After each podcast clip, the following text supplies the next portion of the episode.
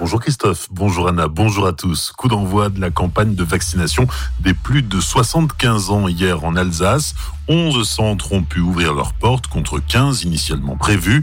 En effet, quatre communes ont dû reporter en raison d'un manque de vaccins. Un report de 10 jours qui concerne les centres de vaccination d'Ilkirch, Lingolsheim, Schiltigheim et Wasselon. Comme pour prouver que le vaccin n'est pas dangereux et indispensable pour sortir de la crise, les trois lauréats strasbourgeois du prix Nobel, Jean-Pierre Sauvage, 76 ans, Jules Hoffmann, 79 ans et Jean-Marie Laine, 81 ans, ont été vaccinés en même temps hier matin au CHU de Strasbourg. En Alsace, 1089 malades sont hospitalisés à cause de la Covid-19 selon les derniers chiffres de Santé publique France. Parmi eux, 120 sont en réanimation.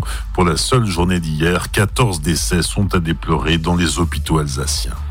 Le corps sans vie du skieur de 26 ans, emporté par une avalanche dimanche au Honeck, a été retrouvé hier. L'important dispositif déployé juste après l'accident avait été suspendu par la tombée de la nuit.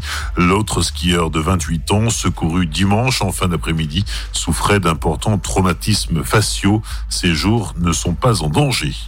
La ministre de la Transition écologique confirme l'enfouissement définitif des déchets de Stockamine. Barbara Pompili donne son feu vert au confinement du site sans déstockage complémentaire.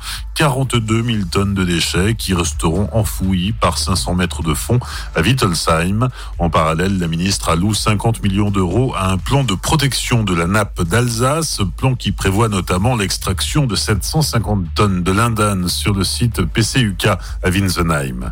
Nous ne voulons pas d'une dette écologique supplémentaire pour des générations futures, a réagi le président de la collectivité européenne d'Alsace, Frédéric Biry, qui propose à la ministre que la CEA soit maître d'œuvre des travaux de déstockage avec une aide de l'État de 456 millions d'euros. Plus de 80 commerçants restent ouverts entre midi et 14h à Célestat, une réponse à l'avancement du couvre-feu à 18h et pour faire face à ce nouveau coup dur pour ces commerçants déjà très éprouvés par la crise sanitaire. Édouard Faller, le président de l'association Les Vitrines de Célestat. Pas de pause pour les commerçants, mais ça permet à tous les gens qui viennent travailler ou qui habitent à Célestat de consommer dans les commerces du centre et des zones durant cette période. Alors on a quand même pas mal de commerces qui restent ouverts entre midi et deux. On a plus de 80 commerces. Effectivement, ce sera jamais tout le monde. Il faut aussi comprendre les commerçants qui sont parfois seuls dans leur boutique et qui ont une vie de famille. Hein. Il y a beaucoup de petits commerçants à Célestat, 250. Euh, hein. On peut dire quand même un grand merci parce que les gens ont joué le jeu pendant la période de, Noël et on a eu beaucoup, beaucoup de très bons retours. Hein. Le, commerce a quand même très bien fonctionné à Célestat. Évidemment, on a besoin de vous. Des propos recueillis par Franquiel. Notez que l'association prévoit également une ouverture des commerces dimanche 24 janvier à l'occasion du premier week-end des soldes. L'intégralité de l'entretien est à retrouver sur azur-fm.com dans la rubrique Actu Économie. Le guide Michelin dévoilait hier son palmarès 2021. Sur l'ensemble du guide, seuls deux restaurants en France peuvent afficher deux nouvelles étoiles sur leur devanture, dont la Meurise à l'Aubac.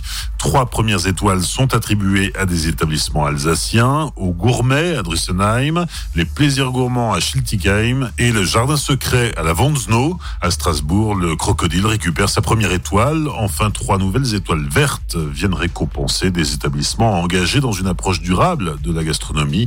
Elles sont décernées au Vieux Couvent de Rhino, le restaurant de Thierry Schwartz à Aubernais ou encore à l'auberge du Frankenbourg à l'Avancelle.